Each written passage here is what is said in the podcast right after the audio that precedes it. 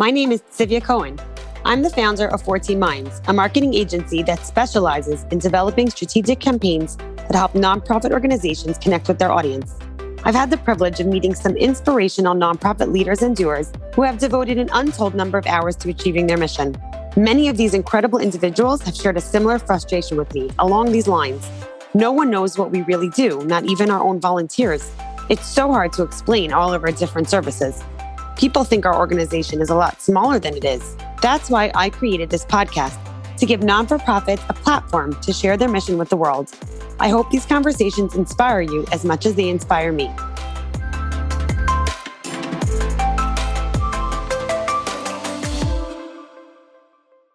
Hi, everybody. Thank you so much for joining us today. I am so excited to have with us Maury Litwack. He is the executive director of Teach Coalition, which is a project of the OU. I'm going to let Maury tell you the rest. Maury, thank you so much for being with us today. Oh, it's my pleasure. Thank you for having me. Yeah, I, I, run the Teach Coalition, which is a project of the Orthodox Union, which fights for government funding for yeshivas and day schools. Uh, we advocate on behalf of 90% of the yeshiva and day school world in the country and are very, very proud of the fact that we've been able to deliver funding to provide better security funding, better STEM funding, improved services, a lot of things that parents uh, rely upon, a lot of things that schools rely upon. Wow, that's incredible. Can you tell me how this project got started? So the project got started, there was originally a, a organization started by the Sephardic community, probably in, in the 2000, early 2000s, that was very successful and was trying to be a single issue advocacy organization, similar to what AARP is for seniors or AIPAC is for the pro Israel community. And that organization ended up essentially merging with the OU, with a number of the schools. And that organization called Teach NYS was, was newly formed in 2013, and which I, I took it over at that point. And we expanded it into the other states in 2015, 2016, et cetera into those other states. The six states we represent New York, New Jersey, Florida, Pennsylvania, California, and Maryland represent the 90%. And really, the, in a nutshell, if you have a business and you care about the government and its interaction with your business, which you should, politics is very important. We determined that basically the Jewish day school and yeshiva world is a $2 billion annual enterprise and did not have enough representation. And so we treat this like we would a $2 billion business enterprise and have lobbyists, have public policy, have really a movement to parents, thousands of parents that are actively involved. And that's really the formation of it, which is we want to be what the AARP is for seniors, what AIPAC is for the pro Israel community. We want to be that representative voice for the yeshiva day school world. Wow, amazing. And I love that you say that you treat it like an enterprise because I feel like so many in the nonprofit space, they don't look at it that way. They don't invest in themselves. And here you're addressing something so important. So I think that it's, it's fantastic that you approach it that way. Do you have like a favorite story from, you know, it sounds like you've been doing this for a while, a success story or an interaction that you can share with us?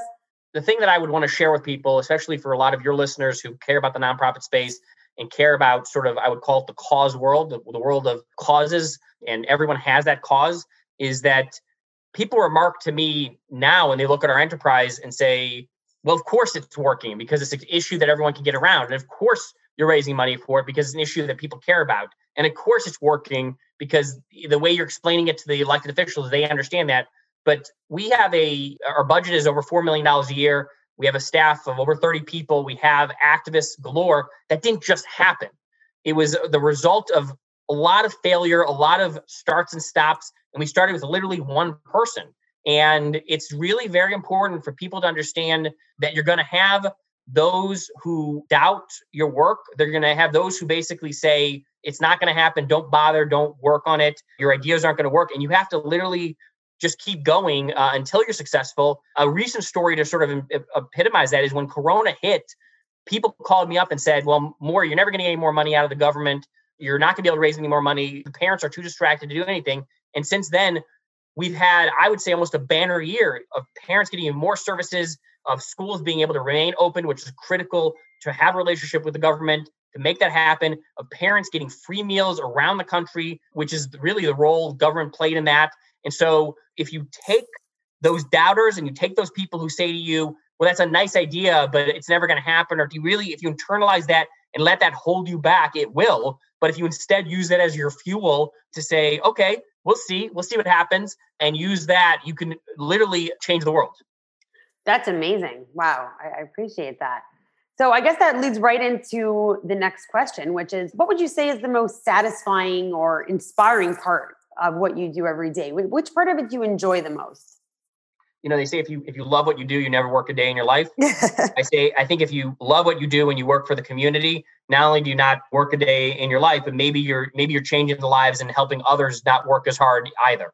And so I think that's what inspires me every day is I can see the results of our work for my children, my grandchildren, and that's really what I think really inspires me. I think that if if you do something where decades from now people look back at the work and say, "Wow, that really, you know, that was transformative." That really is just gets you through the hard times, gets you through the monotony, the things you must do, is all leading towards a big purpose. Wow, thank you.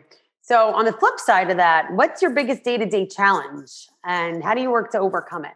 We've been very blessed to have a lot of, you know, Baruch Hashem, we've been very blessed to have a lot of success and done some transformative things. For example, our advocacy led to the first ever STEM funding being reimbursed, the first ever Limmudei Chol secular teachers being reimbursed in New York State. Just absolutely groundbreaking work. I think the challenge when you've had success is not to rest on that, not to point to that at, at all times. I think it's important to keep grinding, keep every day looking for those new wins and new successes because especially if you're in communal work, especially if you're in the nonprofit space, people are still relying on you. And it's not enough to sort of point to what you did a year ago, five years ago, or 10 years ago and feel good about that and pat yourself on the back. You have to achieve on a daily basis, on a weekly basis, on a yearly basis. And I think that that's a challenge. And so, one of the things I do almost on a weekly basis is write down what are my big picture goals where am I going with them and work backwards so that it puts a smile on my face and I say, okay, this is where I have to work in order to achieve the next step and the next big thing. So, can you give me like a, practical example of that? Like how you keep yourself moving forward? I think that people would find that really helpful. I think in order to keep yourself moving forward, you have to have real mentorship and you have to have people that you can speak with who are going to be honest with you. There's always going to be that internal voice inside of you that's saying, I got to keep going. I'm doing well. I can work harder and things like that. But whether it's your coworkers or it's mentors or it's other people who can say to you, well, why didn't you try this? Or that could have been more successful. Or no, that wasn't as big a deal as you thought. I think that's what keeps people on their toes in not just the nonprofit space, but in the for profit space as well. That's true. That's true. That's great advice. So, moving on, what does the world look like when you've achieved your mission, like every day you're working towards the mission, let's say one day you woke up and you said, the work is done. What, what does the world look like at that point? I think that the world looks like we want every single child to be able to attend the school of their choice. Every child should be able to attend the school of their choice, no matter if that school is providing more services, no matter if that school is providing technical expertise and they want to learn more on the technical space or more in the STEM lab, or they want to particularly like advanced Gemara shiur or anything else like that. And I want we want to be able to have it be that every child has the school that they want to go to. And if they have learning disabilities, they're able to still go to the schools. And if they have specific health needs, they're able to still go to that because they have the right nurse for that. Or if the school is 30 miles away, they have the transportation they need to get there. We want to be able to have that accessible. And right now, we believe that there's too many parents, not just now, but for decades, who have either struggled to pay for education or have not been able to send their child to the school of their choice. And I think that that's not the way it's supposed to be. And we think that our vision is, is that the services are there to provide for every child, the resources are there to bring costs down for the schools, and that weight is no longer sitting on parents constantly, which we've referred to as the tuition crisis. Yes, that is a huge problem. And even one step towards achieving that is just unbelievable. So I think I think the work that you're doing is incredible if somebody handed you a blank check tomorrow and said you can fill in any amount and do whatever you want with it, what would you spend that on for your project? It's a good well, question, right? all right. So, hey, I mean, it's any it's any amount, right? Any amount, any amount in the whole uh, world, I mean, you I'd can put, fill it in. I'd put I'd put like a trillion dollars into uh, an endowment for Jewish education. So oh, I'd there put, you go. I'd put an endowment in, so then I'd be I'd be out of work. But the, the reason why we fight as hard as we do for government funding is because we generate this past year, our advocacy and the work of our coalition partners as well in the states we were in generated, you know, close to $300 million for Jewish day schools and yeshivas. So that's the, one of the largest donations you're going to get. And one of the only things that government can do, which is why in the UK and in Eretz Yisrael in Israel, they don't have a tuition crisis because the government kicks in more money. So if I had a blank check, I would obviously put that check towards a massive endowment for our, our schools. There, unfortunately, there aren't a lot of donors who are writing that kind of check. Without that, I would put money towards funding to really boost awareness of voting. Our, the community does not vote the way they should. I want 100% voting participation in the community. I want real awareness that. I would bring not a thousand people to Albany or a thousand people to Trenton, but I would work to bring 10,000, 50,000, 100,000 community members to those places to really make our voices heard. So those are the things I would do with that money to really just increase our representation. This is not the Maury Litwack show. It is a community effort. Okay, so hopefully we have some philanthropists listening. Maybe we inspired them today. exactly. We have, we have a philanthropist listening to the podcast. Please write the check of, of a trillion dollars to Jewish education. It will get put to very good use. Yes. Amazing. If somebody wants to get involved with Teach Coalition, what what are their options and how should they reach out? So they can reach out if they find me on social media. By all means, message me and I'll, I'll connect them to someone on our staff. They can go literally to teachcoalition.org. Again, teachcoalition.org. And there's a 10 second thing that says join the movement. And unlike a lot of other organizations where you sign up for something and then you're waiting around for something to happen, we pride ourselves in trying to call the person who signs up within a day or two and asking them how do they want to be involved in their local community. That's fantastic. I love that. Usually, yeah, you wait around, you hopefully get put on their email list, you get their newsletter at some point, and that's about it. So we, we get very surprised people when we call them. They say, "I don't expect a call." We, we it says we're going to call you. Oh, that's so. When you speak to them, what, do you tell them? What are their options to get involved?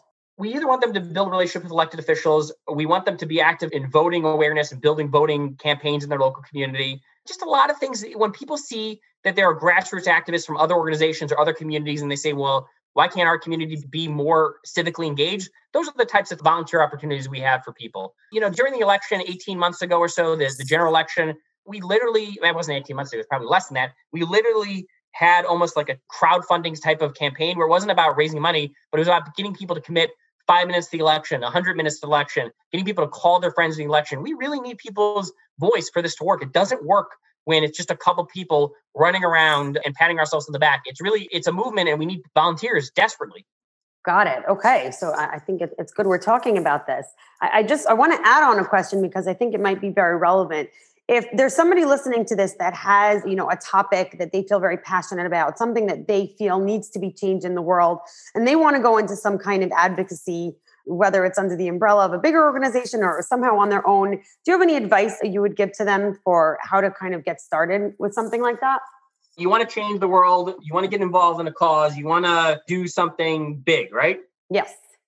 So I, I don't have advice for, but I have some some do nots that I wrote down. Oh, that's good. Those are great. So, so some here's some of the things. Number one is don't pick too many issues. Stick to one issue. Many times people pick a lot of different issues and they try in their spare time, an hour a week or an hour a month, to do too many things. It doesn't work. Pick one issue, something you care about. If there's something in your school you care about, something in your school you care about. Pick that issue. Don't try to tackle too many things. That's the great. Sec- that, the second thing I was going to say is, is that you need to figure out if you're the right spokesperson for a cause. You may not be the right spokesperson for a cause, and maybe someone else is a good spokesperson for the cause. Ask your friends and family who's the right person for it. The number three is it's not a movement if it's just you running around telling people about it and everyone patting on the back and saying it's a good idea. It's not a movement. It's not a cause in a real way. If you did one or two things about it, you raised a hundred dollars and you patted yourself on the back and you just moved on. If you really want to change something, it's got to be more than just you. It's got to be more than one action, more than one activity. Don't skip the details. If you're about changing the world and about changing the causes, you may have to fundraise. You may have to learn things. You may have to haul boxes. You may have to do things you didn't want to do originally. But again, if you're purpose driven and you're trying to change something, then you must focus on those details, the things that seem fun, the things that don't seem fun, because at the end of the day, they're about making a difference. Wow, that's a great list. You just knocked that out. Amazing. All right. Thank you so much. I want to leave up with one final question, which is what is the one thing you want people to take away from this conversation when it comes to the Teach Coalition project? The one thought you want to leave them with? What is that message? The last thing you should do when you hear this interview or when you are inspired and say, wow, this sounds really great, is say, post on LinkedIn or other social media platforms and saying, wow, Kol Hakavod Maury, great work.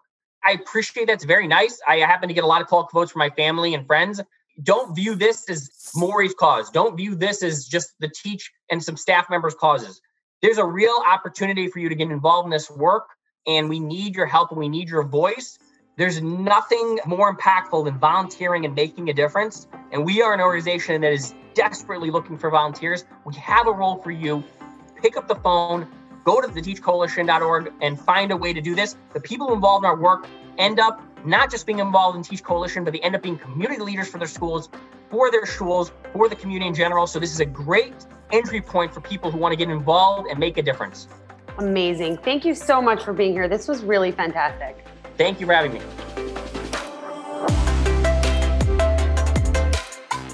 Thanks for listening to this episode of the Change the World podcast. If you have any feedback or comments, or if you are a nonprofit leader who is interested in learning more about how 14 Minds can help you, I'd love to hear from you. You can reach me by email at sivia at 14minds.com. For more nonprofit content, follow me on LinkedIn or visit 14minds.com to subscribe to our mailing list.